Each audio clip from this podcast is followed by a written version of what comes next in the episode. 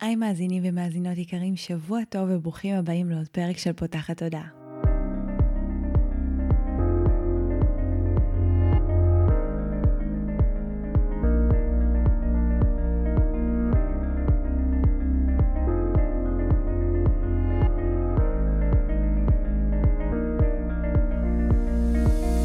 זו הפעם הראשונה שלכם כאן, פותחת תודעה היא תוכנית שנועדה להעביר רעיונות, לאתגר תפיסות קיימות ולפתוח את צורת החשיבה האוטומטית שנהוגה אצל כולנו לכל מיני כיוונים חדשים, במטרה להכניס לחיים שלנו יותר גלילות, שלווה, זרימה, אהבה, קרבה וחופש, גם במערכת יחסים שלנו מול עצמנו וגם במערכות יחסים נוספות. אני ניצן אלפסי, אני המנחה של הפודקאסט הזה ואני מאמנת תודעתית ומלווה תהליכי עצמה אישית בעזרת כלים מעולמות התמודה, האנרגיה והרוח, ובפודקאסט הזה אני גם מראיינת וגם מדברת בעצמי על כל מיני נושאים שמעניינים מעניינים אותי, מסקרנים אותי, ואני חושבת שהם בעלי ערך וצריכים להגיע גם לאוזניים שלכם. בפרק שלנו השבוע אירחתי דוקטור מירב יוגב, שהיא חוקרת מוח, מרצה באקדמית עמק יזרעאל ומטפלת שעוזרת לאנשים לרתום את כוח המוח לחיים טובים ובריאים יותר, ומפתחת קלפי רוח מוח. בפרק דיברנו על הקשר בין המוח שלנו ובין הרגשות שלנו, איך אנחנו יכולים להשפיע באמצעות המוח וטריקים שקשורים למוח על הרגשות שלנו וההפך, דיברנו על הוקרת תודה, על יצירת מציאות אה, ועל כל הרגשות שלנו ואיך אפשר לווסת אותם. זה פרק מאוד מעניין שמביא גם את החלק המחקרי והמדעי, אבל גם את החלק הרוחני והרגשי, שהשילוב ביניהם יוצר אה, משהו מרתק בעיניי. אז אנחנו ממש מקוות שתהנו ממנו, ואם נתרמתם ממנו, כמובן שתשתפו אותו עם כל האנשים שלדעתכם יכולים להתערם מהידע החשוב הזה, שתהיה לכם האזנה נעימה. היי מירב. היי, ניצן. איזה כיף, ברוכה הבאה לכאן. תודה, תודה. שהגעת. הזמנתי אותך כדי אה, לדבר על אה, אחד הקשרים המרתקים וה... לא מספיק מדוברים בעיניי, בין uh, המוח שלנו לבין הרוח ובין הרגשות. Uh, אני יודעת שאת uh, מגיעה דווקא במקור מרקע שהוא יותר אקדמאי, ובאמת סביב המוח, והרוח התווספה אחר כך, והשילוב ביניהם הוא מאוד מאוד uh, מסקרן בעיניי ופותח מאוד את התודעה. Uh, ומעניין אותי לשאול איך באמת uh, עשית את המעבר הזה מהאקדמיה והרוח והדברים שהם מאוד קונבנציונליים ורציונליים לעולמות הרבה יותר מופשטים. אז באמת באתי מעולם האקדמיה, ארטקור של אקדמיה, מהטכניון. את כל התארים שלי למדתי בטכניון. הדוקטורט עשיתי אותו בפקולטה לרפואה. פיתח, עסקתי בפיתוח תרופה לאלצהיימר במסגרת הדוקטורט שלי. ותוך כדי הדוקטורט אה, בעלי חלה בסרטן, שזה היה ככה בשורה כבדה וקשה ולא פשוטה, היו לנו שלושה ילדים קטנים, ויום אה, אחד הרופאים אמרו לו שאין מה לעשות יותר, שאין מה לעשות יותר, והוא היה כזה בן אדם כל כך אה, פרקטי, שחששתי שאם יגידו לו אין מה לעשות יותר, אז באמת, את יודעת, מחשבה בוראת מציאות, אנחנו יודעות. והחלטתי שאני חייבת למצוא עוד פתרון, עוד משהו לעשות, וככה התחלתי לחקור את המוח שלנו, כי באתי מעולם המוח, אבל התחלתי לחבר את המוח לרוח, מה שאני עושה גם היום, ולמה המוח שלנו בעצם יוצר מחלות, ומה הוא אומר לנו בעצם. השפה של המחלות היא שפה ש... המוח מדבר איתה. ואם אנחנו מבינים את זה, היום אני יודעת שאם אנחנו מבינים את שפת המוח, אנחנו יכולים לחיות חיים טובים יותר ובריאים יותר, אבל אז לא כל כך ידעתי את הדבר הזה. ועבדתי גם בחברת סטארט-אפ שפיתחה אמצעים אונקולוגיים, והוא באמת היה ככה בכל הטיפולים האפשריים. אה, לצערי, אחרי שנתיים הוא נפטר, אבל היום... אני מחברת את העולמות עבור אנשים אחרים, ובקליניקה שלי אני עוזרת לאנשים, כי המשכתי לחקור את זה ולפתח את זה, והיום אני עוזרת לאנשים אחרים אה, להיעזר בכוח המוח שלהם, לא רק לסרטן, גם למחלות אחרות, ולהבין מה המחלה אומרת לנו, מרמת הנזלת עד רמת הסרטן, אה, מרמת אה, בריחת השתן, אה, יכול להיות פיברומיאלגיה, יש, יש המון מחלות, כל מחלה היא שפה של המוח, היא שיחה של המוח. אם אנחנו מבינים, אז המוח יכול לעזור לנו גם, אה, כמו שהוא יוצר את המחלות, גם להירפא מהמחלות. מדהים, זה ממש נשמע שה... כאילו אומרים ששליחות מסוימת היא גם בוחרת בנו, אז נשמע נכון. שהשליחות הזאת היא לגמרי גם אה, בחרה בך. מתוך הקשר הזה באמת בין המוח לבין הגוף שלנו, אני יודעת שיש גורם מאוד אה, משמעותי, שזה הרגשות שלנו בעצם. אני מאוד מאמינה שהביטוי הגופני הוא, הוא המצבור של הרגשות שלא קיבלו ביטוי, לא קיבלו מענה, לא קיבלו פירוק, אה, ואני ממש מסוקרנת לשמוע על הקשר בין המוח שלנו לרגשות שלנו, ואיך אה, רגשות מעובדים במוח, ואיך אנחנו יכולות אולי בעזרת המוח להשפיע על הרגשות שלנו, וההפך. וואו, זה נושא רחב, נכון. Uh, המוח שלנו, קודם כל, יש בו הרבה אזורים שאחראים לרגש, אבל אנחנו מדברים קודם כל, בראש ובראשונה, על האמיגדלה שלנו. וזה נורא מעניין, כי אני אשאל אותך שאלה, לפעמים uh, יכול להיות מצב שפתאום חברה פונה אלייך ומספרת לך שקרה לך משהו, קרה לה משהו לא טוב, חלילה היא חולה במחלה, ולעומת זאת חברה אחרת מתקשרת איזה חמש דקות אחר כך ואומרת לך, אה, ניצן, אני מתחתנת, אני צריכה עזרה, ושתיהן צריכות עזרה באותו יום, למי תעזרי קודם? אה, אני חושבת של המחלה. נכון, כל האנשים, רוב האנשים יעזרו לזו שחולה, כי ככה פועלת האמיגדלה שלנו. האמיגדלה שלנו פועלת בעיקר לרגשות, מה שנקרא רגשות שליליים. אני אומרת במרכאות רגשות שליליים, כי אף רגש הוא לא שלילי, ותכף אני אסביר גם למה. אה, והיא נתונה לרגשות שנקראים שליליים כמו פחדים, כעסים וכדומה. אה, בצד שמאל של האמיגדלה גם יש לנו מקומות של רגשות של עונג. ואז יש לנו איזו חוויה משולבת, למשל כמו רכבת הרים, שיש גם פחד וגם עונג, אז זה האזורים האלה. איפה אבל... נמצאת האמיגדלה ועל מה היא אחראית? האמיגדלה נמצאת בעונת הרקה. יש לנו שתי אמיגדלות, אחת בימין ואחת בשמאל, והיא אחראית על הריגוש והרגשות שלנו. גם תרופות שאנחנו מטפלים, למשל בדיכאון, חרדה, אז יש קולטנים באמיגדלה. רואים במחקרים שאנשים עם, אה, אה, שהם יותר חרדתיים, האמיגדלה שלהם תהיה יותר גדולה. או אדם שהוא בהתקף חרדה קשה, אז האמיגדלה שלו ממש אה, מתנפחת. וואו. ואנשים שהאמיגדלה שלהם קטנה, זה כל האנשים שהם אקסטרימיים, כמו הבנג'י למיניהם, אלה שהולכים על הגבול ועל הקצה, אז האמיגדלה תהיה יותר קטנה. האמיגדלה שלנו גם מאוד מושפעת ממה שהיה בהיריון שלנו, וזה מאוד מתחבר למה המוח שלנו יוצר גם מחלות, כי הרבה מחלות שלנו מושפעות עוד מהעוברות שלנו, זה נורא מעניין לראות. בואי נדבר על זה רגע, זה נושא שממש מרתק אותי. העניין של הריון יצא לי לעשות אה, סדנאות אה, שהתעסקו באמת בחוויה שלנו ברחם של האימא שלנו וחוויית הלידה, ואני מאוד מאמינה שהתקופה הזאת בתוך הרחם היא משמעותית, משמעותית מאוד. בואי תספרי לנו איך. יש אפילו מחקרים שמראים שההרכב של המי שפיר הוא מאוד משפיע, אפילו תאומים זהים. אה, יש תאומים שהם נמצאים ברחם ויש מחיצה. אז ההרכב של המי שפיר קצת שונה, ואומרים שזה משפיע גם. וואו. כן. אבל uh, חוויה שלנו ברחם ממנו משפיעה מאוד. אז יכולה להסתכל, דיברנו קודם על מחלה כמו סרטן, שהיא מושפעת מקונפליקטים ואירועי חיים שעברנו, ואירועים של סטרס, קצת הזכרתי את זה קודם. עכשיו, תינוק שחלילה יש לו סרטן בגיל חודש, איזה כבר סטרס היה לו? אנחנו כן רואים שזה מושפע מאירועי חיים שלנו ברחם. עכשיו, אה, האמיגדלה שלנו מתהווה, דיברנו על האמיגדלה, היא מתהווה בזמן ההיריון שלנו, בזמן העוברות. והמוח שלנו, המבנה שלו מאוד מושפע גם מההורמונים של האימא, מחוויות שהאימא עוברת. אה, ואנחנו מסגלים לעצמנו כל מיני דפוסים של התנהגות. ואני כן רואה אנשים אפילו מבוגרים שמגיעים אליי לקליניקה, בני 70, 80, אה, ואנחנו רואים כמה הסיפור שלהם היום קשור לסיפור העוברי שלהם. וואו. והיופי בזה שעושים קישור לאנשים, אז המוח מתחיל לשחרר את המחלה. כי זה נקרא ריפוי על ידי היזכרות, שאנחנו עושים את הקישור, אז יש פה איזה שחרור של המוח, כי כמו שהוא יצר, הוא יודע גם לשחרר את זה. מטורף. אז אנחנו מאוד מושפעים ממה שקרה ברחם.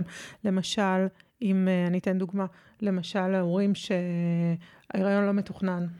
יכול לקרוא הריון לא מתוכנן. אז מבחינת המוח שלנו, אם היה תכנון, אז לא הייתי נוצר. אז אותו בן אדם יכול להיות שהוא יהיה מאחר, כרוני, או ילדים שלא אוהבים, אה, לא, לא טובים בהיסטוריה, במקצועות כמו היסטוריה או מתמטיקה בבית הספר, זה אפילו משפיע על היכולות הלימודיות שלנו. כי אם אני אהיה מאוד מתוכנן ומסודר, אז uh, לא הייתי נוצר בכלל. ככה וואו. המוח שלנו מנסה להגן עלינו בעצם ממשהו שהיה אמור לגרום לנו לסכנת חיים, שזה התכנון במקרה הזה. אני רואה הרבה דברים, uh, למשל הייתה לי uh, תינוקת שהגיעה, לק... אימא של תינוקת שהגיעה לקליניקה, אני בדרך כלל לא מטפלת בילדים, אלא דרך ההורים, כי הכל קשור להיריון, אה, שהגיעה עם אה, שפתות של האיבר המין אה, מעוכות. וואו. והסתבר שהאימא שלה חוותה אונס בצעירותה, וגם את החוויה של הלידה הרגישה שזה סוג של אונס. וואו. חודרנות. ואז איך המוח שלנו פועל? הוא מנסה רק להציל אותנו. ברגע הבא. הוא אף פעם לא עושה לנו דווקא, הוא תמיד מנסה להציל אותנו. מטרת העל של המוח שלנו זה להציל אותנו ברגע הבא. ואז המוח של התינוקת הזאת יצר את השפתיים שלה מאוחות כדי לה, כאילו להגן עליה. וברגע שעושים את הכישורים, מתחיל תהליך של ריפוי, וראינו אותו. ודרך זה שבעצם האמא עשתה את העבודה, אז ראו את זה גם על הגוף של ראו את זה, כן. וואו, איך זה נחסך, קורה? נחסך ניתוח. כי עם הגיל, יש איזו משחה שאפשר לשים, ו, ואז השפתיים התחילו להיפרד, ולא הייתה צריכה ניתוח. יש, יש טכניקה שאני מלמדת אימהות לדבר לתינוקות שלהם, לילדים שלהם, לתת מודע שלהם, ולעזור להם לעשות את ההקשרים, כי אנחנו לא נבוא ונספר לילד בגלוי, גם ילד יותר גדול, אה, חוויתי כך וכך, כי זה דברים שפחות יכולים להפחיד אותו. אז יש אה, טכניקה לדבר עליהם שהם ישנים, לתת מודע, ולעזור להם בעצם אה, למחוק את כל מה שלא שלהם, שלקחו מאיתנו ההורים. מסבירים להם את הקישור, קודם כל את הקישור, זה וזה קרה. למשל, מה שקרה לאותה ילדה, מה הסיבה? כמובן לתת המודע. למה אנחנו מדברים שילד ישן? כי כשאנחנו ערים, אז המודע שלנו יכול להיות בהתנגדות. ואז לעשות את ההקשרים, ואז גם להסביר לו למה הוא לא צריך לקחת את זה, שזה לא שלו, ואתה לא צריך לקחת את זה יותר על עצמך, ואז להכניס דברים חיוביים, למלא אותו בביטחון ובאמונה. מדהים, וואו. זה מטורף בין ההקשר הזה, וזה גם מאוד הגיוני, אני רואה את זה המון גם בקליניקה, שאנשים אה, נזכרים גם מחוויות מהרחם, גם מחוויות ממש בגילאים קטנים, זה כאילו נראה לנו שרק מה שאנחנו זוכרים משפיע עלינו, וזה עמוק אה, הרבה יותר, אז אה, זה מרתק. אנחנו מדברים על הזיכרון התאי שלנו, שאנחנו בעצם זוכרים דברים, אה, אפילו אנחנו מדברים על דורות אחורה, שאנחנו יכולים לראות, אנחנו רואים את זה בארץ הרבה, את העניין הזה של השואה, כמה שהוא משפיע עלינו. אז יש פה איזה עניין של זיכרון משפחתי, ואת יכולה לראות מחלות שהן, נכון, מחלות גנטיות, הן נגרמות כתוצאה מגנים שעוברים, אבל למה הגן הזה עבר מוטציה בתוך המשפחה הזו? וצריך ללכת אחורה ולראות מה היה שם בדורות. מה היה שם, מה גרם שם לשינוי. נכון, המוטציה היא תהליך ביולוגי, אבל אני כן מאמינה שהמוח יוצר את הכל, ולמה הוא יצר את זה. מטורף. ואם אנחנו מבינים את זה, אז אנחנו יכולים גם, היופי בזה שאנחנו יכולים לעזור לא רק לאדם עצמו, אלא גם לדורות הבאים שלו, שהם פחות יישאו את, ה, את הקונפליקט ואת המוטציה ואת, ה, ואת המחלה. כן, דיברתי על זה באחד הפרקים, אה, על ריפוי בין-דורי, זה... זה מדהים. מדהים, ממש. אז יש בעצם את המגדלה, שאמרת שהיא אחראית על החלקים היותר הישרדותיים, על החוצים, וגם על המקום של העונג. איזה עוד אה, רגשות אה, מושפעים מהמוח שלנו? אז יש לנו הרבה רגשות ויש לנו מגוון, וקודם דיברנו על זה שיש רגשות שנחשבים שליליים, mm-hmm. אבל גם הרגשות האלה, השליליים, so called, הם רגשות שהמוח שלנו יוצר אותם בניסיון הישרדותי. למשל, כעס זה רצון של המוח להגדיר את הטריטוריה שלי, עד כאן. כאילו, את זה אני מוכן לקבל ואת זה אני לא מוכן לקבל. מהם הגבולות שלי? גבולות. אז זה עניין הישרדותי. אה, יש לנו פחדים, פחדים אה, מראים אה, מה מסכן אותי ומה לא מסכן אותי, כי בן אדם ללא פחד, הוא יכול מאוד להסתכן, ויש אנשים שאין להם תחושה של פחד, והם חווים כל מיני חוויות, אנשים שאין להם כאב או פחד, זה מאוד מסוכן. אפילו קנאה, שזה נחשב כאילו אנחנו, לא נעים לנו אף פעם להודות שאנחנו מקנאים במישהו, אז גם קנאה זה להראות מה משמעותי עבורי ומה לא משמעותי עבורי. למשל, במערכת יחסים, המערכת יחסים הזאת משמעותית עבורי. או אם אני מקנאה במשהו, אז הייתי רוצה משהו כזה, זה הופך להיות משמעותי עבורי. ברגע שאני אזהה מה משמעותי, אז גם הקנאה תרד. מדהים. ולעומת זאת, רגשות השמחים, כמו מה שנקרא חיובים, mm. כמו שמחה, אני לא יכולה להתעמק בהם כל עוד אני נמצאת במקום השלילי, כי השלילי זה הישרדותי, שאני בהישרדות, אני לא יכולה להתפתח. אז ברגע שטיפלתי ברגשות השלילי, כביכול השליליים, ומילאתי את הצורך ההישרדותי שלי, הצורך הקיומי שלי, אז אני יכולה להתפנות לרגשות החיוביים, כמו שמחה, שלווה וכדומה, והם גורמים לנו להתפתח. כי ברגע שאנחנו בשמחה, אנחנו יכולים להתקדם, אנחנו רואים את העולם, שמחה נחשב רגש אה, אה, ויטלי, רגש של חיים, שגורם לי לראות את העולם בטוב ולהתקדם ולהתפתח אליו. מדהים, אז... ותגידי, עצב נגיד, מה, מה התפקיד שלו? יש לו אז גם? אז עצב כן, עצב הוא קשור למקום הזה של אובדן. זאת אומרת, הוא גורם לנו להגדיר מה, מה הלכנו לאיבוד, מה איבדנו, מה חסר לנו. מדהים. זה ממש מתחבר לי, בדיוק אני לקראת כזה להעביר הדרכה להצבת גבולות, ואני תמיד אומרת שאחת הדרכים, אחת הדרכים לדעת שגבול שלנו נחצה זה באמת הכעס, שהכעס הוא אינדיקטור מאוד מאוד חזק, לשים נכון. לב איפה כבר כאילו לא הייתי בבחירה בעצמי, הגבולות שלי נחצו, אז זה מטורף בעיניי שגם כאילו ממש ברמת המוח זה קורה. כן, ואז נשאלת השאלה, אולי יש רגשות שמיותרים לנו, זאת אומרת, אולי הייתי יכולה להיפטר מכל הכעסים שלי ולעולם לא לכעוס או לא לקנא, ולא. יש מקום במוח שלנו לכל הרגשות, כי ברגע שאנחנו בוחרים לבטל איזה רגש ולהגיד, אסור לי לכעוס, אסור לי להיות עצובה, אז דווקא המוח שלנו מחפש את זה יותר ויותר, כי מה שנעלם זה כמו שייתנו לך עכשיו חידה, ואת לא מוצאת את הפתרון, והמוח שלך כל הזמן עסוק לחפש את המילה הזאת שחסרה לך, mm-hmm. אז ככה הוא יחפש את הרגש, והוא דווקא יעצים אותו. אבל אם אני אומר לעצמי, וזה טיפ קטן למאזינים שלנו, שאם אני אומר לעצמי, יש מקום לכל רגש, כמו שמותר לי לנשום, מותר לי להרגיש, כמו שמותר לי לשמוח, מותר לי גם לכעוס. העניין הוא, כי כל רגש גורם לפעולה. הרגשות מובילים אותנו לפעולה. את יודעת, אנשים ש... אה, בן אדם אחד שעשו עליו מחקר, שהיה לו גידול במוח בעונה הקדמית, וכרתו לו את העונה הקדמית, והוא איבד את כל הרגשות שלו, אבל הוא גם איבד את היכולת שלו לפעול, הוא היה פסיבי. וואו. ואז קשרו את הרגש לפעולה. זאת אומרת, הבינו שבלי רגשות אנחנו בעצם פסיביים בעולם הזה. כי מה הרגשות עוזרים לנו? הם עוזרים לנו לתעדוף. בעצם הרגש גורם לי לראות מה אני כן רוצה לעשות, מה משמח אותי, מה אני מפחדת ורוצה אולי להימנע ממנו. אז הפעולות שלנו הן, הן פועל יוצא של הרגשות שלנו, ואם אנחנו לא מרגישים, אנחנו גם לא פועלים בעולם הזה. אז אם אני אאפשר לעצמי כל רגש, אז אני אאפשר לעצמי מגוון, זה כמו קשת של צבעים, את כל הרגשות. אני לא יכולה לאפשר לעצמי כל פעולה. זאת אומרת, אם אני כועסת, אז אני לא אהיה אלימה. אני כן יכולה להרגיש כל רגש, אבל לא אה, למתן את הפעולות שלנו, שהפעולות שלנו יהיו מתאימות. למשל, אני יכולה לכתוב את הרגשות שלי, יש מחקרים שמראים שאנשים שכותבים את הרגשות שלהם הם אנשים יותר מאושרים. וואלה, למה? עצם זה שאני מבטאה את הרגש ונותנת מקום לכל רגש, ומתמודדת, יש לנו בעונה הקדמית, הפרפרונטלית, אזור שנקרא, הוא די חדש, שגילו אותו, שנקרא מרכז האומץ. ורואים שאנשים שמתמודדים עם הרגש שלהם, כן מרגישים את הכעס, אבל הם מצליחים להתמודד עם זה, או מתגברים על משהו שהם פחדו ממנו, אז המרכז הזה פועל, ואז הוא מוריד את הפעולה של האמיגדלה, ואז היא פחות חרדתית. זאת אומרת, ההתג...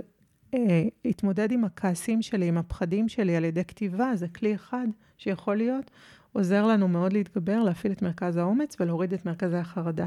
אז אני כן מציעה, אחד הטיפים זה לכתוב את הרגשות, ועוד טיפ, שאנחנו כותבים את הרגשות שלנו, בסוף גם להודות, להוקיר. כי מה זה עושה למוח? כי יש לנו, אה, רואים שהוקרת תודה עוזרת לנו למוח, גם משפרת את התפקוד שלו, מורידה את הפעולה של האמיגדלה, וגם היא משפרת מדדים אפילו פיזיולוגיים, כמו מורידה לחץ דם, משפרת את מערכת החיסון, מורידה רמות של קורטיזול, שזה ההורמון של הסטרס. זאת אומרת, זה ממש גוף נפש בהכרת התודה. מדהים. את יכולה לספר עוד קצת על מרכז האומץ? זה נשמע ממש מעניין. כן, הוא ממש חדש ומעניין. אז כל פעם שאנחנו עושים משהו, ואני כן מציעה אה, לעשות דברים שלא עשינו מעולם. לא, נגיד עכשיו, מי שלא בא לו לקפוץ בנג'י, שילך לקפוץ בנג'י, אבל כן לעשות משהו שלא עשינו לעולם, כמו שאם אנחנו חוששים להתקשר למישהו שרצינו להתקשר אליו, אז כן אפשר לעשות את זה. כל פעם שנרגיש שעשינו והתגברנו על משהו, אז המרכז הזה פועל. וברגע שהוא פועל, הוא מוריד לנו את הפעילות של החרדה במוח. אז זה משהו שכדאי ככה להפעיל אותו ולחשוב, אפילו מדי יום, משהו חדש שלא עשיתי. זה לא חייב להיות אקסטרים, זה יכול להיות משהו שונה, משהו, משהו חדש, ככה להפעיל את המוח. וגם המוח שלנו רואים שככל שהוא גמיש יותר, זה מחזק את החוסן שלנו. היום מדברים הרבה, אחרי הקורונה, בעיקר מדברים על איך אנחנו מחזקים את החוסן שלנו, גם במערכת החינוך. זה נושא שעולה הרבה. לחזק את החוסן בקרב ילדים וצעירים. ככל שאנחנו חסונים יותר, אז אנחנו יותר שמחים ויכולים להתנהל בעולם. ורואים שהמפתח לזה זה להגמיש את המוח שלנו, הפלסטיות של המוח. כי עד לפני כמה שנים, לא הרבה שנים, חשבו שתאי מוח שמתים כמעט ולא מתחדשים, ואין כל כך התחדשות של המוח. היום יודעים שתאי מוח כן יודעים להתחדש, אולי פחות מתאים אחרים בגוף, אבל עדיין הם יכולים להתחדש, והמוח שלנו יכול ליצור לו דרכים שונות. עכשיו, אם את נוסעת למשל בכביש מסוים, כל הזמן את נוסעת באותה דרך, אז יהיה לך נוח לנסוע בדרך הזאת, אבל זה ההרגלים שלנו בדיוק. אבל אם אנחנו נתחיל לנסוע בדרכים אחרות, כל פעם בדרך אחרת, אנחנו נסלול לעצמנו עוד דרכים נוחות בחיים, ואז המוח שלנו הופך להיות יותר גמיש, ויותר קל לנו להתנהל. אז יש כל מיני דרכים שאנחנו יכולים להגמיש את המוח. אפילו להתחיל מדבר הכי פשוט, כמו לצחצח את השיניים ביד הנגדית. Hmm. שזה משהו שהוא פשוט וקל. או שאנחנו עושים הליכה בערב, הליכה של ספורט, כל פעם ללכת בדרך קצת שונה. זה גם שורף יותר קלוריות, כי mm-hmm. המוח, ברגע שאנחנו הולכים באותה דרך, אז הוא שורף תמיד את אותה כמות קלוריות, אבל אם אנחנו עושים לו כל מיני שינויים, אז הוא מגביר גם את קצב חילוף החומרים, וגם אנחנו הופכים להיות יותר שמחים. לפגוש יותר אנשים, כי ככל שאנחנו פוגשים חברים ויוצאים, אז, אז גם מופרשים הורמונים כמו אוקסיטוצין, שהוא הורמון שגורם לנו ככה להרגיש יותר טוב ולהיות יותר בריאים, הוא גם הורמון שקשור להתאהבות, ש, שזה נחמד, אבל uh, זה גורם לנו להרגיש טוב יותר, אז כן, לפגוש אנשים, ול... כי אנשים הרבה פעמים שיוצאים בגיל היותר מאוחר, שיוצאים לפנסיה, פחות פוגשים אנשים, ורואים שהמפגש עם אנשים גורם למוח שלנו להיות יותר פלסטי, ולשמור על הזיכרון, וגם מגן מפני אלצהיימר. מטורף, כמה דברים. וואו, רגע, יש לי עוד שאלה עוד אה, מקודם שנשארה לי פתוחה. דיברת על אה, החיזוק של אה, מרכז האומץ ולעשות דברים שבעצם לא עשינו אף פעם, וזו התגברות על פחדים. אבל מצד שני, כאילו, כדי להגיע להתגברות עם פחדים, אנחנו הרבה פעמים כן כנראה חווים את המגדלה עם הרבה חרדה או פחדים, כי אנחנו באים לעשות משהו שאנחנו מפחדים ממנו. איך אפשר אז כאילו להתגבר על זה או לעקוף את זה? גם אמרנו שבאמיגדלה יש את הצד שמאל שיש בו גם את המרכז של העונג, כמו mm. שדיברתי קודם על הרכבת הרים, שהיא מפחידה אותי, אבל גם גורם לי ההתגברות לעונג, אז מופרש שגם הדופמין, חומר שגורם לנו לעונג. אה, ש, שזה עוזר לנו, אבל אני הייתי הולכת בקטנה, זאת אומרת, לא ישר הייתי קופצת בנג'י, אלא לעשות דברים קטנים ש, אה, שלא עשיתי אף פעם. אני יכולה לספר את הסיפור שלי, שהייתי בתאילנד, אז uh, עשיתי צלילה, אף פעם לא עשיתי צלילה, ועשיתי צלילה, וברגע שראיתי את הדגים, הצבעוניים והיפים האלה, פשוט פרצתי בצחוק כזה משוחרר, אני בטוחה שרמות הדופמין שלי היו מאוד גבוהות. מתחת למים עם מסכה, להתחיל לצחוק. ואני חושבת שזה הצחוק הכי שמח שלי היה. Uh, כי יש פה איזה מקום שאנחנו עושים משהו שמעולם לא עשינו, זה גורם לנו לעונג. אז יכול להיות משהו קטן, זה לא חייב להיות uh, אקסטרים. Uh, כמו שאמרתי, חברה שלא התקשרנו אליה מלא זמן ואנחנו חוששים להתקשר אליה, אז אולי להתקשר אליה. אולי לנסוע למקום שאף פעם לא נסענו, להתחיל בדברים קטנים, וככל שזה יפריש יותר דופמין ויגרום לנו יותר לעונג, אז המוח שלנו ירצה את זה יותר ויותר. אני סקרנית עכשיו לשאול כתוצאה מזה, מה מבדיל במוח בין מצבים שבהם יש לנו אה, פחד עם התרגשות לבין פחד משתק? נגיד, אני אסביר שהרבה פעמים אני אומרת אה, לנשים להיות בהקשבה כזה לגוף, ואני אומרת להם שמבחינתי, אם... יש התרחבות, אז זה כן, אם יש רק קיבוץ משתק, אז זה לא, ואם יש קיבוץ עם, עם התרחבות, זה אומר כאילו עופי על זה, שם אה, התיבת אוצר שלך להתפתחות הכי גדולה נמצאת שם, במקום שבו אנחנו כאילו מפחדות, אבל מתרגשות, כי שם בעצם אנחנו קופצות מדרגה. כי אז פועל מרכז האומץ. הוא אה, גורם לנו אה, להוריד את המגדלה, ואז יש לנו אומץ להתרחב. אז מתי, מתי אז כל אחד מהם... אז איפה עובר הגבול הזה מבחינת, כאילו, למה חלק מהדברים הם ברמת המשתקים אותנו, וחלק מהדברים הם ברמת המרגשים? קודם כל זה קשור גם לחוויות, אה, כמו שדיברנו קודם, חוויות מהרחם, דברים שאולי ההורים שלנו פחדו מהם, דברים ששמענו ואמונות בתוך הבית, שאמרו לנו, נגיד אצלנו במשפחה לא עושים כך וכך, או זה מסוכן, לא יודעת, לטפס קומות, או כל מיני דברים. גם חוויות ילדות.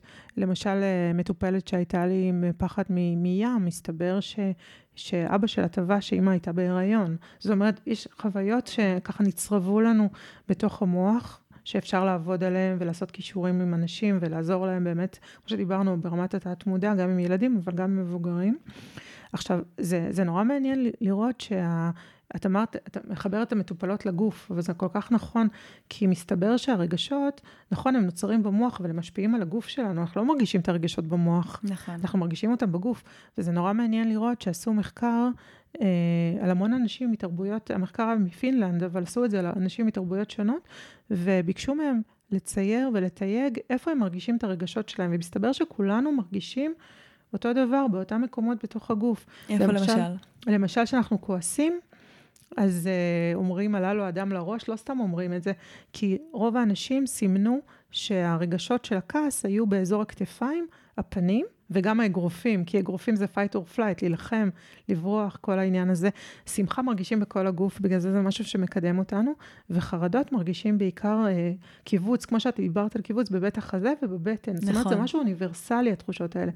ואז החוקרים רצו לדעת, האם אנחנו קודם כל יודעת, את קודם כל יודעת שאת מפחדת, או קודם כל זה בגוף. בגוף נראה לי. זה נכון, זה בגוף קודם כל. קודם כל יש לי דופק מהיר, ואז המוח מפרש את זה כפחד. אבל מצד שני, יכול להיות לי גם דופק מהיר, כי זכיתי בטורניר בכדורגל, וזה משהו משמח, ואולי רוטוויילר קפץ עליי ותקף אותי, וגם יש לי דופק מהיר, אז איך המוח יודע לפרש את הדופק המהיר הזה פעם כפחד ופעם כשמחה, או פעם, כמו שאת אמרת, כרגע שמוביל אותי למוטיבציה. אז אה, זה נקרא תיוג קוגנטיבי, הוא בעצם מסתכל על הסביבה, מחפש רמזים בסביבה, ולפי זה יודע להשלים את החסר ולהגיד, להשלים את הסיפור בעצם, ולהגיד, עכשיו הדופק שלך היה, כי את עומדת עכשיו על פודיום וזכית בכדורגל, או עומד רוטוויילר מולך ואת בסכנה, אז הדופק שלך הוא מפחד. ואם אנחנו מבינים את זה, אנחנו מבינים שהכל זה עניין של פרשנות, וזה גם מתחבר לשאלה שלך, וברגע שאנחנו משנים את הפרשנות, אז אנחנו נוכל לשנות את, ה, את התחושות שיובילו אותנו דווקא למוטיבציה. אז זה משהו שאפשר לעבוד עם אנשים, איך אני יכולה לכל, לכל סיטואציה לשנות את הפרשנות שלי, ואני לא חייבת להיות בפרשנות של אבות אבותיי ושל ההורים שלי ומה שלמדתי, לעולם לא מאוחר להחליף את הפרשנות שלנו. ואני גם אומרת שלעולם לא מאוחר גם לחוות לידה מאושרת. יש אפשרות לעבוד גם על לידות טראומטיות, ובעצם לעשות תהליך של ריפוי, ולתקן ולחוות אותם אחרת. יש כל מיני שיט, שיטות, אני גם עושה את זה בקליניקה, אבל יש כל מיני טכניקות גם אחרות. דרך דמיון מודרך? זה דמיון מודרך, ואני משלבת גם את הביוארגונומי, שהיא שיטה של, של, אה, אה, מתבססת על תיפוף. שבעצם גורם למוח שלנו להיות בגלי אלפא, המוח של המטפל, ואז הוא מתחבר למטופל שלו ויכול להנחות אותו בתהליך. מדהים. אין, כמה התודעה שלנו ותת המודע והגוף והמוח, וכל קשור. חכם כל כך גם, זה כאילו, זו תבונה מטורפת. ממש. מה עוד אה, חשוב שנדע על הקשר הזה בין המוח לבין הרגשות שלנו, ואיך אנחנו יכולים באמצעות המוח להשפיע על הרגשות שלנו והפוך? משהו מאוד מעניין שהמוח שלנו הוא חוזה, הוא כמו מגדת עתידות, זה נורא מעניין. כי איך הוא קובע את הפעולות הבאות שלנו? הוא פשוט חוזה את המציאות על סמך ניסיון העבר שלנו. עכשיו, אם היה לנו בעבר כל מיני אירועים פחות טובים, למשל ילד שנכשל בבית הספר, ועוד פעם הוא נכשל, ואז, אה, לא יודעת, הוא הציע חברות לילדה בכיתה ד' והיא לא רצתה, וכל הזמן כישלונות. אז בתוך המוח שלנו נוצר איזה תוואי כזה, איזה מסלול של כישלון, ואז...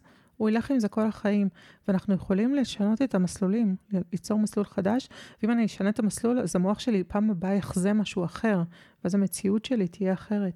זאת אומרת, אנחנו יכולים לעבוד על התודעה שלנו, ממש ליצור מחשבה בוראת מציאות. לא סתם אומרים את זה, מדברים על מחשבה יוצרת מציאות בהיבט רוחני, אבל זה כל כך uh, מחובר למוח שלנו. בגזע המוח יש אזור שנקרא RES, והאזור הזאת, הוא, הזה הוא רשת עצבית שיודעת לסנן את המציאות שלנו. היא ממש אה, יודעת לחוות, זה כמו שאישה בהיריון רואה את כולם בהיריון, או את רוצה לקנות משהו, אז פתאום איזה שמלה, ופתאום את רואה עוד נשים שהולכות עם השמלה הזאת. זה ה-RS שלנו, ממש מסנן את המציאות.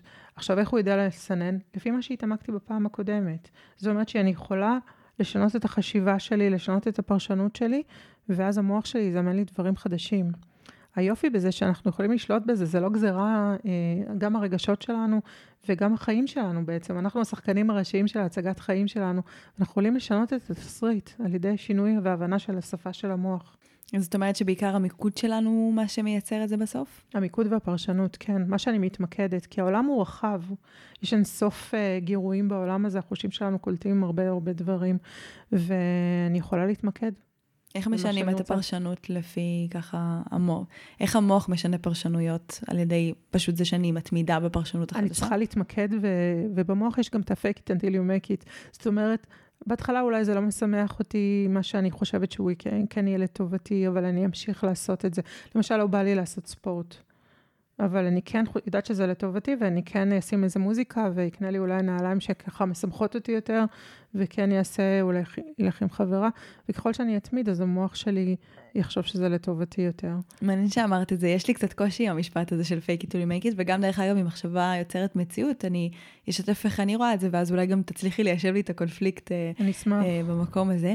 אה, בהסתכלות שלי, מחשבה לבד לא יכולה ליצור מציאות, כי פשוט, א', לא כל מה שאנחנו רוצים או לא רוצים נוצר במציאות שלנו, ואני רואה שבאמת בשביל ליצור מציאות אנחנו צריכים אמונה, מחשבה, רגש ופעולה. זאת אומרת, אם אני לצורך העניין חושבת על זה שאני אה, רוצה להיות עשירה, ואני מתמקדת סתם באנשים עשירים, אם אני בפנים מרגישה שאני לא רואה להיות עשירה, או שיש לי אמונות שליליות על כסף, אז שמעתי, תגידי לי אה, באמת אם זה נכון, שה, שמדדו והרטט של הלב ברמת הפולסים שלו, הם הרבה יותר חזקים מהרטט של המחשבות שלנו, כאילו ברמת המדידה. ולכן, מה שאנחנו נמשוך יותר, ובסוף ישתקע במציאות שלנו, זה יותר הפחד מהכסף לצורך העניין. אם, גם אם נגיד אה, כל הזמן אני רוצה להיות עשירה, או שאני מאמינה שאני עשירה, וכאלה. אמ, אני מסכימה איתך, זאת אומרת, אני לא חושבת שאנחנו אומרות דברים סותרים. המחשבה היא לא מספיקה, המחשבה צריכה ליצור רגש. זאת אומרת, מחשבה שהיא רק אה, אוטומטית והיא לא מלווה ברגש, אז היא לא תצליח. אם אני אגיד לעצמי, אני עשירה, אני עשירה, אני עשירה, אבל כל הזמן הרגשות שלי, או התת מודע שלי אומר, לא, את לא תצליחי, אז זה, זה מה שיקרה, זה mm-hmm. מה שישלוט. אבל כן אנחנו רואים שאם אנחנו חוזרים על מנטרות מסוימות, גם אם בהתחלה אני לא מאמינה בהן, אז המוח כן מתחיל ליצור חיווטים שונים, וכן מצליח ליצור מסלולים שונים, ויהיה לי יותר קל ליצור רגש מתאים. Mm-hmm. זאת אומרת שזה כן יכול ללכת במקום הזה, כי אני מסתכלת על החיווטים במוח, המוח, התאים במוח, הנוירונים הם כמו חוטי חשמל. אז אם את יוצרת מסלול חוזר על עצמו שוב ושוב ושוב, זה כמו לתפור, את תופרת שמלה, ואת תופרת באותו מקום שוב ושוב, קשה לפרום את זה. אבל אם אני יוצרת תפרים חדשים, מסלולים חדשים, אז המוח יודע לאן ללכת. אז אני כן רוצה ליצור חוויות של הצלחה. למשל, יש לי, אני מלמדת גם מורים איך ללמד ומרצים איך ללמד. אז אחת ההרצאות שלי היא מדברת על איך ללמוד מהמוח, על הידע מהמוח, ומאוד חשוב ליצור אצל התלמידים שלנו חוויית הצלחה, זה בדיוק אותו דבר. זאת אומרת שאם אני אלמד רק חומר מתקדם, אז התלמיד שלי ירגיש נכשל, אבל אם אני אתחיל בחומר הקודם, אז החוויית הצלחה הזאת, למרות שזה חומר יותר קל ואולי לא התקדמתי בחומר, אבל החוויית הצלחה היא מאוד מאוד חשובה, גם לנו כהורים, כמורים, לתת את החוויית הצלחה, וגם לנו כעצמנו, אנשים מבוגרים. להתחיל מדברים שעושים לנו טוב, ומפה להתפתח. מדהים. מה התחלת להגיד? שגם דיברנו על הדוגמה הזאת של ההליכה ברגל, אז לעשות את זה לא ישר כמרתון, אלא משהו שעושה לי טוב, חוויות קטנות, להתחיל בצעדים קטנים, כדי לחזק את הרגש החיובי, כי כמו שאמרנו, אם מתפתחת שמחה, אז היא כוח חיים. מופרש לנו דופמין, גורם לנו לעונג, אז זה כוח חיים, זה מניע אותי לפעולה. מעולה, כתבתי לי גם את זה. אמ, רציתי לשאול באמת בהקשר הזה של קשרים אה, נוירונים, מה הזמן שבעצם לוקח לקשר כזה חדש אה, להיווצר? זה, זה, מאוד, זה מאוד מהיר, אבל עדיין לוקח פה זמן, זה יכול לקחת ימים. הקשרים בין הנוירונים הם אה, נקראים סינפסות, זה רווחים בין הנוירונים. כדי ליצור אנחנו צריכים תהליך, כי נבנים פה חלבונים חדשים, נבנים פה מבנים חדשים, זה נקרא דנדריטים, יש שם מין חלבונים כאלה שיוצרים קשרים עם התא הקודם, ואנחנו צריכים לבנות אותם, זה יכול לקחת uh, ימים ולפעמים קצת יותר, ואנחנו צריכים לזכור את זה, שאנחנו עושים דברים חדשים, שזה לא כהרף עין, אנחנו לא יכולים לשנות הרגל אם למשל אנחנו אוכלים משהו לא בריא ואני רוצה לשנות את זה, אז אני צריכה להתמיד בזה, וליצור לעצמי כל מיני אפשרויות uh, שמחות וטובות כדי להמשיך להתמיד, כדי לזכור, לזכור שהמוח שלנו מתפתח, זה ממש כמו לבנות בית, ליצור קשרים חדשים, זה עניין של זמן. אז אין בעצם זמן אה, מוגדר, כי בעצם יצא לי נגיד לשמוע שזה לוקח 28 ימים, 21 ימים, 42 ימים, יש כאילו כל מיני גישות. זה לוקח, כן, ימים ושבועות, אבל אה, אני לא חושבת שזה לכל הנוירונים באותו זמן בדיוק, כי זה תלוי באיזה אזור במוח. יש נוירונים, כמו שאמרנו, שלא מתחדשים, יש כאלה שכן מתחדשים, יש כאלה שיוצרים יותר בקלות קשרים. Mm-hmm. מעניין אותי, אמרת נוירונים, וזה גם הקפיץ לי עוד איזשהו משהו שקשור באמת לנוירוני מראה, ועל היכולת שלהם לייצר אה, אה, אמפתיה, שזה גם אה, כזה סוג של רגש. את יכולה להרחיב על זה קצת? כן, הם נוירונים מדהימים בעיניי. נוירוני מראה, הם נמצאים בחלק הקדמי של המוח שלנו, והם בעצם משקפים לנו לא רק את הבעות פנים של האחר, כל דבר שהוא עושה. למשל, עכשיו אם את תרקדי, או אני ארקוד, זה הנוירוני מראה משקפים לי את מה שאת עושה, ואז אני לומדת על ידי חיקוי. זה עוזר לנו ללמוד על ידי חיקוי, שלמידה על ידי חיקוי היא אחת מדרכי הלמידה הטובות ביותר, כי היא למידה בטוחה. זאת אומרת, אם אני עושה מה שאת עושה, אז זה לא מסכן אותי אבולוציונית. אה, למשל, אם אנחנו נמצאות באיזה שבט ב- ביער, ואת תאכלי פרי, ואת לא תמותי ממנו, אז אני אדע שהוא בטוח לי.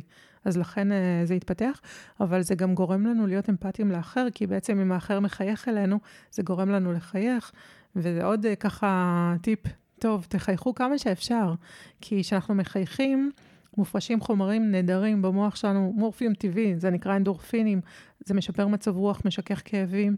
את יודעת שעשו מחקר שאנשים שהחזיקו עיפרון מעל השפה, ירדו להם מדדי דיכאון, כי עצם פעולת השרירים של חיוך, אם אני מחזיקה עיפרון מעל השפה, זה מאלץ אותי לעשות פעולה של חיוך גם אם אני לא שמחה.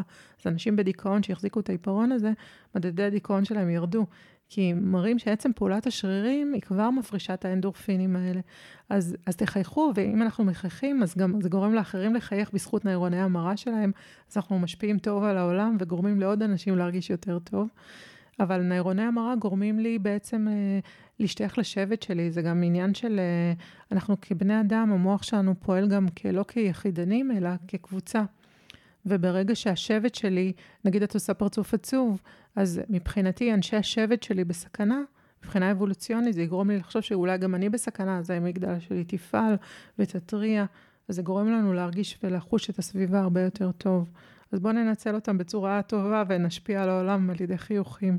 מדהים. הם עובדים אה, רק במצב של פרונטלי, או שזה גם אם אני רואה בווידאו מישהו או דברים כאלה? זה גם בווידאו. זאת אומרת, המוח שלנו לא מבדיל בין, אה, לא כל כך מבדיל בין מציאות לדמיון. אני יכולה לדמיין את הסכנה, אני יכולה לדמיין את החיוך, אני בוחרת מה לדמיין. זה בדיוק ה-fake it until you make it, אני יכולה לבחור את מה שאני מדמיינת, כי המוח שלנו קולט על ידי הרגשות, על ידי, אה, סליחה, אמרתי רגשות, על ידי החושים שלנו, אבל הוא גם קולט את מה שקורה בפנים ומה שהמחשבות שלנו יוצרות. אז גם זה יכול להיות בווידאו, וזה יכול להיות רק סתם על ידי מחשבה. התפרץ לדלת פתוחה, כי אני אומרת את זה המון, את העניין הזה, מדברת על זה, כי בסוף אחד הכלים המרכזיים שאני עובדת איתם זה באמת דמיון מוטרח, שזה בעיניי כאילו כלי פנומנלי ומטריף באמת לעשות עבודה, ריפוי מדהימה או יצירת מציאות מדהימה. נכון. Uh, את יכולה להסביר קצת ולהרחיב על העניין הזה של, uh, שהמוח לא מבדיל, איך זה באמת קורה שהוא חווה דמיון ומציאות באותה צורה? המוח שלנו מקבל מידע על ידי החושים שלנו. יש לנו חיישנים שנמצאים באיברי החוש והם קולטים את המידע ומעבירים למוח. מבחינת המוח זה לא משנה מאיפה המידע יגיע, הוא יכול להיות חיצוני מאיברי החוש, או יכול להיות מתוך המוח עצמו, מתוך אזורים במוח. זאת אומרת, ברגע שהאזורים של הרגש מקבלים מידע, זה לא משנה להם מאיפה זה הגיע. האם זה הגיע מתוך הדמיון שלי או מתוך המציאות. ואז הם יכולים לעשות את זה בדיוק באותה מידה. זאת אומרת שעכשיו אם uh, יש איזו מלחמה, אז אנחנו נפחד, אבל יכול שרק uh, אנחנו נדמיין שהולך ליפול פה איזה טיל, וגם נרגיש את הפחד הזה והדופק יעלה. זה, זה אחת הבעיות והקשיים באנש, אצל אנשים חרדתיים, שהמחשבה מאוד בורטת את הפחדים ואת המציאות. ומשפיעה עליהם וגורמת להם באמת אה, לקושי מאוד גדול. ואם אנחנו יכולים לעזור לאנשים בעצם לבחור את המחשבות שלהם, להתמקד בדברים שעושים להם טוב, אז עוד פעם, דיברנו על ה-RAS, המסננת הזאת. ברגע שאני מתמקדת במשהו שהוא טוב לי, אז ה-RAS, המסננת בתוך גזע המוח שלי, אומרת, אה, מירב מתמקדת בדברים טובים, אז אני אתן לה עוד להתמקד בדברים טובים. זאת אומרת, בתוך המציאות שלה, הדברים הטובים פתאום יקפצו, כמו שאמרנו, האישה בהיריון שרואה שאת כולם בהיריון. אז אם אני מתמקדת בטוב, אז היא תראה לי את הטוב בכל העולם. הרי בעולם שלנו יש מגוון של טוב ורע. אז למה שלא נתמקד בדברים הטובים? זו הסיבה שאני למשל גם לא רואה חדשות. כי אני כן עוזרת לאנשים בקליניקה ומי שאני יכולה לעזור, אבל אנחנו לא יכולים לעזור לכולם. וברגע שאנחנו רואים כל מיני דברים פחות טובים לנו, אז המוח שלנו בעצם חושב שזאת המציאות שלנו, ואז הוא מביא לפתחנו עוד דברים כאלה. אז אם, אם אנשים רוצים כן לראות חדשות, אז מה שאני מציעה לעשות זה להתמקד, אה, להתמקד אה, בזמנים קבועים. כי אם אנחנו שומעים כל היום, אז המוח שלנו כל הזמן מפריש קורטיזול ואדרנלין, הורמוני הסטרס, בצורה אה, רציפה, וזה גורם לנו לקושי, גם אפילו פיזיולוגי. אז אם אתם מתעקשים, אז תמקדו את זה בזמן מסוים, אל תגרמו למוח שלכם כל הזמן לסטרס, כי מה שנתמקד, זה מה שהמוח שלנו יוצר. מדהים, אה, זה אחלה דבר, וגם אני באמת בשנים האחרונות אה, מאוד משתדלת אה, לא, לא לצפות, ועכשיו יהיה לי גם להסביר לבעלי למה, הוא תמיד חושב שזה עניין תודעתי, אבל הנה, יש לזה גם עכשיו הצדקה מהמוח. יש משהו נוסף שאנחנו יכולים להיעזר בו ברמת הדמיון, כדי באמת להשפיע על הרגשות שלנו? אז כן, כמו שאת אמרת, דמיון מודח, אפשר לעשות מדיטציות. אני גם מאוד אוהבת משפטים של מנטרה. זאת אומרת, אם אנחנו מדברים, חוזרים על משפטים, אה, למשל, אנשים שמרגישים שאין להם שפע, אז יש משפט, השפע קיים, הכל קיים וזמין עבורי. אה, אני מגשים את הייעוד שלי בשמחה. לחזור על המשפט הזה, גם אם אני לא מאמינה לו בהתחלה, ככל שאני אחזור אליו, אבל כן לשלב דמיון מודרך. ככל שאני אפעיל יותר את החושים, כן רואים שזה משפיע על הרגשות שלנו. זאת אומרת, אם אני רוצה לדמיין, נגיד מישהי שהיא לא בזוגיות, אז היא יכולה לדמיין איך הבן זוג ייראה. ממש להרגיש אפילו את הבושם, אפילו איך החולצה שלו. ככל שנפעיל יותר חושים, ככה המוח שלנו יהיה יותר מחובר למקומות הטובים שלו. אז לחבר, אה, גם בתוך הדמיון מודרך, כמה שיותר להפעיל את החוש. מעולה.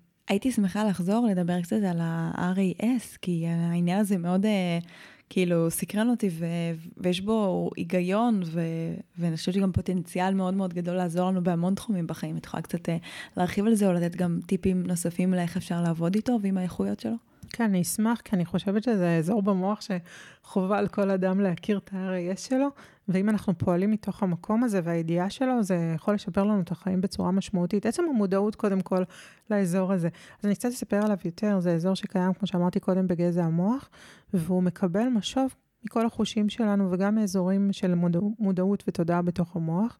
והוא בעצם סוג של מסננת, הוא מסנן לנו את המציאות, ומביא לפתחנו בפעם הבאה לפי מה שחשבנו והתמקדנו בפעם הקודמת.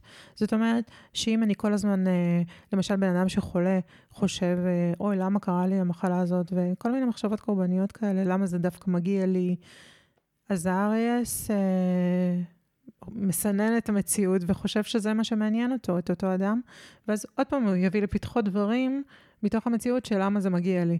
אבל אם אני מסתכלת על כל מחלה, על כל דבר שקורה לי כמקום להתפתחות, כל מה שבא לפתחי בא לפתח אותי, אז ה-RAS יביא לי עוד דברים שקשורים להתפתחות ודברים יותר טובים ויותר משמחים. הוא לא, לא שהוא משנה את המציאות, אבל הוא גורם לנו לראות את המציאות, כי המוח שלנו, דרך העיניים, זה כמו מצלמה. אני יכולה להתמקד ולעשות פוקוס וזום אין על דברים מסוימים, אני אראה אותם בתוך המציאות הזאת. תחשבי שאת נגיד אה, הולכת אה, לשוק, לשוק הכרמל, יש שם ריחות וצבעים וטעמים. את לא יכולה לראות את הכל. במה תתמקדי? במה שבאת מראש. נגיד את רוצה לבשל אה, מרק, אז את, תבחרי את הירקות של המרק. זה ה-RAS בדיוק. הוא גורם לך להתמקד במה שחשוב לך. איך הוא יודע מה חשוב לך? לפי מה שהתמקדת בפעם הקודמת. אז, אז הכל עניין של פרשנות. בואו בוא נתמקד בדברים שיגרמו ל-RAS שלנו, אה, בעצם להביא למציאות שלנו דברים יותר טובים. ואחת הדרכים הכי פשוטות והכי קלות זה עניין של הכרת תודה.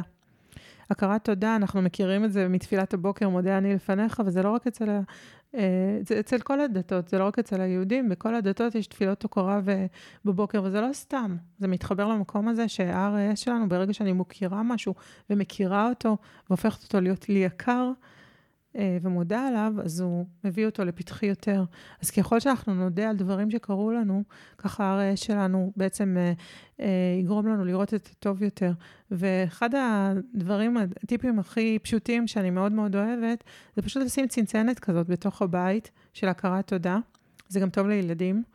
שאנחנו יכולים בעצם לשים בה חרוזים צבעוניים כאלה וכיפים ויפים.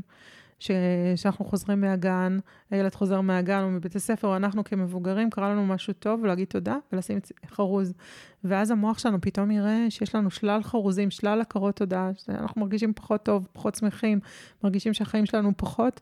פתאום להסתכל על הצנצנת הזאת, השפע הזה הגדול של הדברים שיש לנו על מה להודות. אפשר לכתוב את זה גם. אמרנו הרי שהמוח שלנו אוהב את הכתיבה, להוציא את הרגשות, ואז לכתוב הכרת תודה, להתחיל בדברים שמובנים מאליהם. שאני קמתי בבוקר ואני מודה על זה שהתעוררתי, פתחתי את העיניים. זה גם אה, נראה לנו כל כך מובן מאליו. היום עם הקורונה אנחנו יודעים שאפילו הנשימה לא תמיד היא קל לנו לנשום. אז, אה, או שיש לנו מים בברז, שאנחנו רוצים לסכסך שיניים בבוקר ולא תמיד יש לנו מים בברז. אז להוקיר על זה. ואחר כך, השלב היותר מתקדם של הכרת תודה זה להוקיר אה, תודה על דברים שנחשבים פחות טובים. נגיד, אם כואב לנו משהו. אז אני גם על זה מוכירה תודה. כי גם כשכואב לי משהו בתוך הגוף, זה התראה של הגוף להגיד לי, אולי תעצרי, אולי את צריכה לנוח, גם על זה יש לי מה להודות. אז לא תמיד זה נראה לנו שיש לנו על מה להודות, אבל אם אנחנו נתאמן בזה, אז המוח שלנו יתחיל לחפש על מה אנחנו רוצים להודות, וה-RS שלנו יתפתח, והוא התחיל לסנן לנו דברים הרבה יותר טובים בתוך המציאות. אני מניחה שזה גם אה, בא לידי ביטוי בלהכיר תודה על דברים עתידיים, כי ככה הוא ידע גם יותר לזהות ולמשוך את זה לחיים שלנו. נכון, אז הכרת תודה על דברים עתידיים, מה שאני עושה, זה בדרך כלל להגיד את הדברים שאני רוצה לזמן לחיים שלי בהווה, כי המוח שלנו יותר פועל במקום הזה של הרגע וההווה, ולהגיד את הדברים בצורה חיובית, לא להגיד בשלילה. למשל, אה, אני לא מז... אה, להגיד אני לא רוצה להיכשל במבחן, אלא אני רוצה להצליח. אני לא רוצה להיות לבד, אני רוצה להיות בזוגיות. זאת אומרת, ככל שאני אגיד את הדברים ביותר בצורה חיובית, אז ה-RS שלי ידע לזמן לי ולהראות לי מתוך המציאות שלי את הדבר הטוב. מדהים, אחלה של כלים, ממש ממש אהבתי. Uh, דבר אחרון שככה תפס אותי במה שאמרת, זה שיש אזורים במוח שאחראים על uh, מודעות ועל תודעה. את יכולה להגיד בכמה מילים כזה, לא יודעת, על, ה, על הקשר הזה, או אם יש לנו חלקים uh, במוח שיותר קשורים גם לעולם הרוחני, או לראייה החושית, או לדברים שנתפסים uh, כביכול פחות, נקרא לזה, קונבנציונליים, או רציונליים, או ארציים? אז קודם כל במוח שלנו, וגם uh, מדברים, אפילו פרויד דיבר על זה, שחלק גדול מהמוח שלנו הוא לא מודע. אפילו הנשימה שלנו, ההפעלה של כל האיברים הפנימיים, זה לא משהו שאנחנו מודעים אליו. אז 90% מהפעולות שהמוח שולט עליהן הן לא מודעות, ורק 10% הן מודעות, שזה מדהים לדעת את זה. והמוח שלנו בעצם...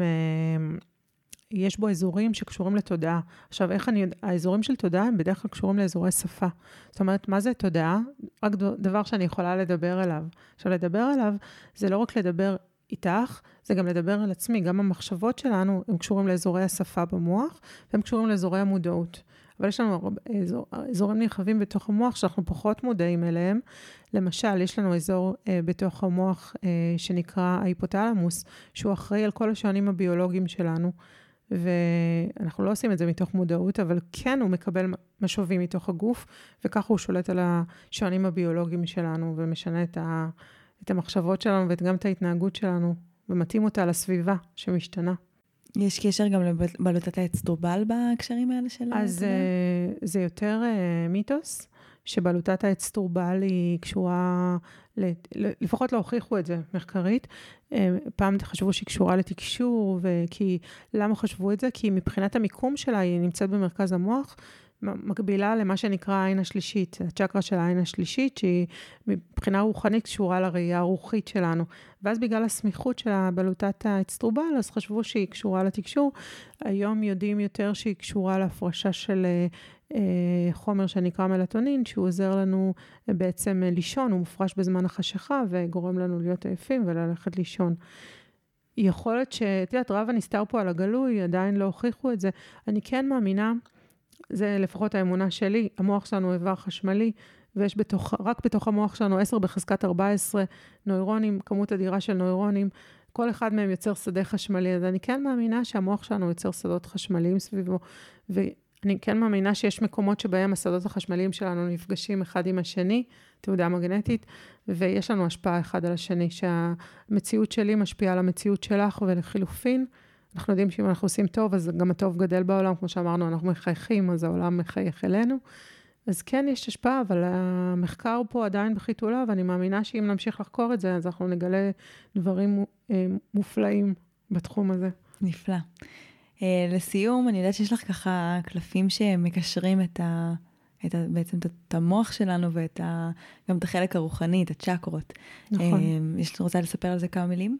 כן, uh, קלפים, קלפים שפיתחתי שנקראים קלפי רוח מוח, שהם בעצם משלבים את שני העולמות, זה בדיוק כמוני, כי גם אני הולכת עם שני כובעים, עולם המדע ועולם הרוח. והרבה פעמים אנשים שואלים אותי, איך זה יכול להיות שאת גם מטפלת וגם uh, חוקרת ופיתחת תרופה לאלצהיימר וכל זה? איך זה מתחבר? ואני תמיד מרגישה שזה הכל מגיע מאותו מקור והכל אותו עולם, אז בעצם הקלפים האלה הם קלפים גם למטפלים, גם למנחי קבוצות, אבל גם לאנשים בפני עצמם, שרוצים ככה להוציא לעצמם מסר חיובי למשך היום uh, שקשור לרוח מוח. כל קלף עוסק בעצם גם בצ'קרה מסוימת, שזה מרכז אנרגטי.